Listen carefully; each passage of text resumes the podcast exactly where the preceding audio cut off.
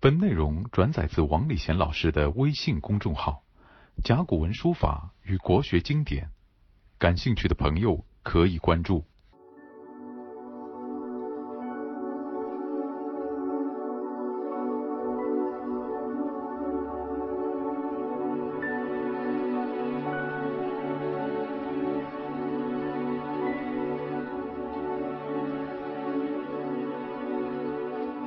接下来呢，我们讲《论语》。上次我们介绍到孔子编在《论语》里面的那几段呢，他的潜台词你要搞清楚。他实际上是讲人生在世是很少有自由的。你活在什么时代、什么环境，你也能选择吧？哎，你的身体状况大部分是基因遗传的，也没有办法的。还有你贫富，我也讲过了。小富由情啊，你可以过一个小康时，但你要大富啊，一天赚个一亿啊，那肯定是要因缘凑合的。在这个自然环境，正好你在这个地方风一吹，你再重也把你吹起来。但除了这个，你不要想。所以人是非常非常不自由的。但有一个地方你可以运作，虽然老天给你定下来，你可以运作呀。就根据这个自然环境，根据你的体质状况、你的生活的条件，通过你的劳动，通过你的努力，来尽量的向有利的地方发展。但这很难的，有三个字可以颠来倒去讲的：做人难，难做人，做男人。哎，做的是很困难的一个人啊，确实是如此啊。今天蛮好的，明天到医院去了，你也不知道的了，你你没办法违抗的呀。正因为如此的话，孔子呢，他怎么说运作？孔子有句话的，叫“知其不可为而为之”，不可为就是命啊，命你没办法为的呀，但你还是要为呀。孔子讲“知其不可为而为之”，这个为就是运作呀，叫命和运加在一起，然后就行了，是吧？人除了命还有运了，运是你主观能动了来起作用，那么这个很难做呀，我刚讲难做人呀。好。《论语》的编排相当有逻辑的。接下来他就讲了孔子和他的学生求的一段对话，像佛教的禅宗的话头一样的。那么这个求呢，以前我们介绍过的冉求，他是一个什么人啊？他是很喜欢艺术的，求也艺啊。但艺术的人嘛，他的心性比较开朗了。但是碰到做人啊、啊处事啊，那就麻烦了。他比艺术还麻烦，所以求呢，有一次很感慨的碰到孔子，他就说什么呢？他说：“冉求曰，非不悦子之道，力不足也。而子曰：力不足者，中道而废，经弩化。”这一段师生对话是很有趣的一段对话。那么现在我们说一下。非不悦，只知道。这个悦呢，是一个说话的说，但这里呢都是悦啊，一句开心的意思。还有力不足者，中道而废。经弩化的弩呢，是一个男女的女，它是读弩。把这个讲好以后，我们就可以往下讲了。这个冉求呢，他怎么说呢？先生，你说的很多道理，为人说道理啊，太好了。我也很愉悦的接受你的这个道理，但是呢，具体做的时候呢很麻烦，未必能够做得到。那么他说的一句“力不足也”，因为每个人的能力有限，实践的时候未必能够做到你老师告诉我们的为人处世之道。那么孔子呢，听了这话以后呢，很风趣的就告诉说：“说力不足者，如果你。”力量达不到的这种情况呢，有吧？有的，但是你先要做呀，往前走，开步走，走到半路上没有走到终点的话呢，你走不下去了，那是确实你力不足。但你还没有走，你就讲力不足，那不行了。所以这就叫什么？经弩画，这画呢就画图的画。那么这画图的画呢？我就要专门讲这个字，因为这个字很重要，而且对理解这句话也非常重要。孔子为什么特别要讲到这个“画”字呢？不用其他的这个字呢？有道理的。这个“画”字呢，结共有的。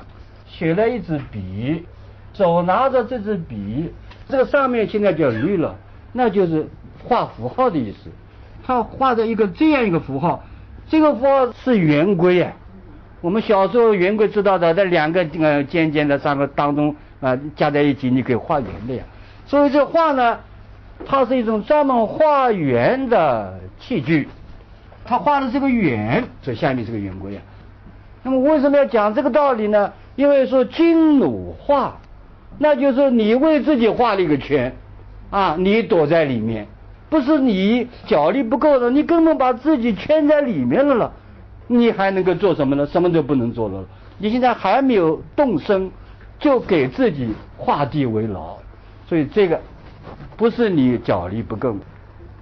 那么讲到这里呢，我们就可以想到古代有一个文化，法治文化。中国古代法治文化有一个很有趣的一个事情，上古时代了，生活比较的简朴，虽然也有人犯法，但是犯法的几率很小，也有法律来管制他，但这个管制不像现在这么复杂。有人犯法了，那怎么办？要处分了，处分什么？他就地上画一个圈，让你在里面不能出来，示众一样的，大家看哦，这就是对他的处罚。就好像我们今天小孩啊，你犯错误了哦。到那个那墙壁上站着啊就可以了啊，你别告，这就是处罚了。所以古代的法律很简单，这就是对他最大的羞辱了。正因为如此，司马迁啊，他们呢有一段话，故有画地为牢，势不可入，就专门讲的叫画地为牢，这个就是画呀，画什么？画一个圆圈作为你的监牢，这个这个圆圈你不能进去了，进去你就出不来啊。势不可入，不能进去的。所以这就是孔子说金弩画。你现在为自己呢画了一个牢，让你出不去了。任何事情你都必须要动呀，要走呀，你不能自己为自己画圈呀。《战国策》里面有一句话，今天我们一直记到的：“行百里者半九十。”这句话有两种解释，就是你要走一百里的那个距离啊，常常有一半人的。走不到底的，走到九十就完了，还有十走不到了。还有一种呢，就是你走了九十的话呢，你也是算一半，半途而废，哎，你没有到一百了。所以行百里者半九十。那这句话呢，拿来套孔子刚才说的话呢，有道理的。孔子，你先走呀，因为为人处世之道，那是一个没有止境的过程呀。你走十也可以，二十也可以，三十、四十、五十、六十。尽力而为，走到九十，虽然没有走到一百，但实际上一百多数是达不到的。但努力做就是了呀。你行百里没有行到，你半九十也行呀，对吧？你总是努力过了呀，你接近了一个人应该怎么做的这个道理了。那么在这里呢，有一个典故，就是在春秋战国时代，齐国宰相晏子。这个晏子呢，处理国家事务、为人处事都很行啊。齐国呢有个大夫叫梁丘据的，在梁丘据呢看到宰相晏子啊这么行，他就说：“我一辈子也不能及上您老先生，啊，努力一辈子也及不上。”啊，这个晏子呢，他并不沾沾自喜，哎呦，我很行啊，他就讲了一个大实话。这两句话呢，我们应该永远记住。这什么呢？为者常成，行者常至。如果你要干的话呢，哎，你就能够成功。为者常成，哎，都能够干成功的。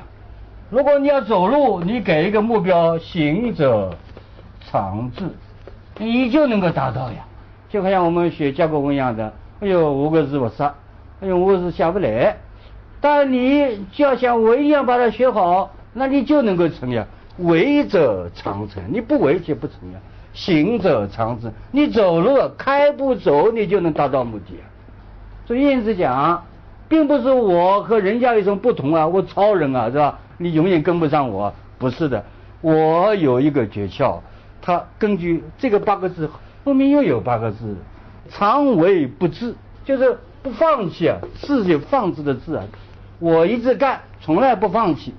还有呢，常行不休，一直走路，一直朝前走，不休息。所以我成了燕子。你以为跟不上，实际上你跟我一样都可以啊。呃，为而不治，行而不休啊，那才行才行。如果按照这个道理来说呢，那么冉求的话是不对的。非不悦，只知道力不足也。这是你先打退堂鼓了。那么事实上也是的，任何事从小事到大事，从写甲骨文开始，哎，到你啊我完成一代霸业，它都是这样的呀。比如举个例子吧，东汉末年群雄割据啊，后来三国鼎立，魏蜀吴，魏是曹操，那老早就是有势力了，东吴也有好几代人撑下来。那个蜀就是刘备了，这刘备呢，他说刘皇叔自我吹嘘，但人家叫他直系贩履小儿啊，就是做做席子啊，卖卖草鞋的这个最基层的人物啊。他有一个目标，要复兴汉室。你想想看，他什么都没有，一点也没有势力，先依附吕布，后来又依附曹操，最后呢又到刘表那里去了，到荆州牧那里去了。到荆州牧的地方有一桩事情呢，就看出他常为不治、常性不修的道理。有一次跟那个荆州牧刘表在一起啊，大家谈谈玩玩，那谈到一半嘛，他上是洗手间去了。到了洗手间以后呢，回来呢满脸泪痕啊。这个刘表就说：“哎，你刚才蛮好，怎么现在流泪干什么？”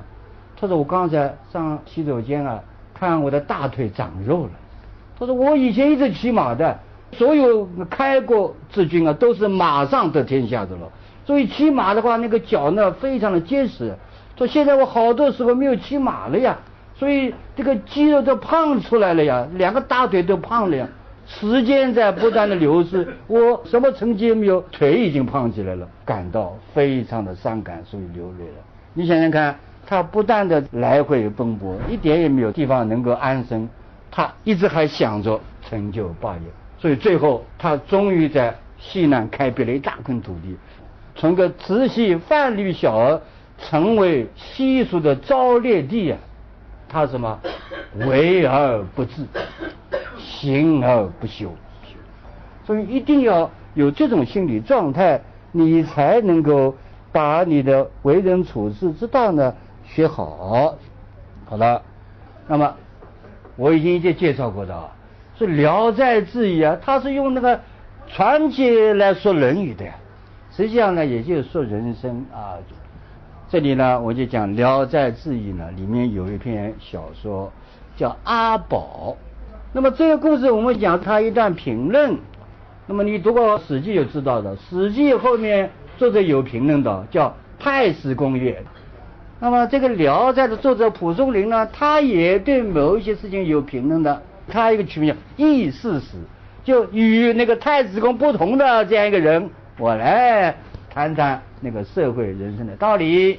那么他呢，对于这个他讲了一段话：性痴，就是你的心性啊，痴专一，不达目的终不罢休的意思。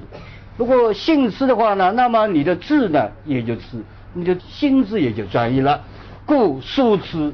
关于写字的人啊，老是跟着跟着写啊，结果什么文必功，你的字呢一定是有种功力的文必功啊。易痴者，如果你各种技术一样的，如果你行而不止的话呢，那么记必良，你的记忆啊啊那就达到优良的那个地步了。我们这里好多人都有这个感觉的。写字啊，画画也不是一生来就有记忆的，结果画出名堂，写出名堂来，这都是有着痴的意思。赤字骆驼而无成者，所以骆驼就是随随便便，没有什么成就，而无成者，皆自谓不吃者，都是因为我不吃啊，我脑子灵活，哎，写字写字有什么用处？我聪明啊，隔两天写两个，这都是不吃的缘故，所以你没有长进的。性痴啊，那你就能成啊；常行不修啊，常为不治，你就能够达到目标。所以孔子呢，对于冉求的说法，非不悦子之道，力不足也，他不同意。所以他就说，力不足者，中道而废。因为走啊，走到一半没有走到终点，那也可以了。但是现在经弩化，你为自己画了一个地牢，那不行。那么这一段话呢，是紧跟着上面而来的，就是虽然人生很多的限制，但你还得走啊，你不要先给自己画了一条线走不出去啊。就是孔子讲的“志气不可为而为之”，那就是真正的做人了。那接下来呢，又编了一段话。子谓子夏曰：“汝谓君子如，吾谓小人如。”这一段话呢是紧接着上面的，那就是我要你学习为人处世之道，是一种大气魄的啊，是一种君子的儒道，而不是小人的儒道。那么小人怎么也有儒呢？那就是格局小与格局大。那么什么叫格局小？什么叫格局大呢？很难说，因为儒本身就说不清楚，应该怎么说呢？我们先不妨把那个“儒”字呢先解释一下。这个“儒”字呢，大家看一看啊，是这样的啊，画一个正面的人，你可以画几点水，可以画三点，也可以画四点。那天上的水呀往下滴呀，结果把你的身体都打湿了。这就是儒，就好像像毛毛细雨一样的，渐渐的把你给打湿了。那就是从内到外，从心到身体，都呢受到了浸染。所以这是儒，就是打湿的意思。那么他现在是无为小人儒，要为君子儒呢？他不过是把这个儒呢改成单人旁，他是指人。从内到外，从心到身，都受到滋润，就是为人处事之道，那个儒家的道理的滋润。那么小人儒、君子儒到底怎么回事，说不清楚的。一旦你说不清楚的话，不要紧，你可以通过诗，因为诗很形象，而且它也没有什么条条框框，你就模模糊糊的知道这个什么叫君子儒了。杜甫有一个《春夜细雨》，大家都很熟的。好雨知时节，下雨，当春乃发生，正好春天它就发生了。随风潜入夜，你不知道的，渐渐渐进来，润物细无声啊。这个两句话很有名的。还有野径云俱黑，环境未必很好，野径云俱黑，在江船火多明，我不受外界影响的了。于是乎啊，小看红柿树，早上起来一看。啊，又是湿润又是红的，这么花开了，花重锦官城，啊，非常浓重的花在那个成都啊，到处都是。这是杜甫的这首诗讲的就是君之路，为什么呢？这个是襟怀开阔，呃，不管你野径云俱黑啊，江川火都明，能学善行，我能够学习。而且我善于行为，随风潜入夜，润物细无声啊，遇事不拘，不拘泥的。同时呢，还应时水化，好雨知时节了，当春乃发生了。你一定要根据情况来为你的行为呢找一个方式。而且呢，你不要因为野径云俱黑，我也跟他们一样。你应该江川火度明，就襟怀要开阔，要能学善行，这都是君子路。好，举个例子，什么叫君子路？前面我们介绍过的，这个冉雍啊，孔子讲的可以是南面，他这个人什么？他是君子路啊。我这里把以前讲的再重复一下。有一次呢，这个冉雍呢，就是仲弓呢，就问子上伯子。啊，个子上伯子啊，说这个人怎么样？孔子曰：可以。这个人还可以啊，但是呢，简，就是他处事太简单了。孔子就觉得他处事马马虎虎。如果我是一个小人物的话，我听到了啊，不能太简。但是这个仲弓呢，他就提出个问题，他说：居静而行谨。我面对这个事情，我先非常谨慎的。认真的看待它，然后呢，再很简单的处理它，以令其民来管理老百姓的事务，不亦可乎？是吧？你先是有一种虔诚的恭敬的心，你再简单的处理，那是对的呀，这样很好呀。如果你居简而心诚，你本来对他看来很简单，你处理也很简单，那就太简单了。这个重工呢，它就是一种君子学是为自己学，为行为学，不是为口头学，为自己心而学，这就是君子论。好，我们先休息一下，好吧？本内容转载自王礼贤老师的微信公众号“甲骨文书法与国学经典”，感兴趣的朋友可以关注。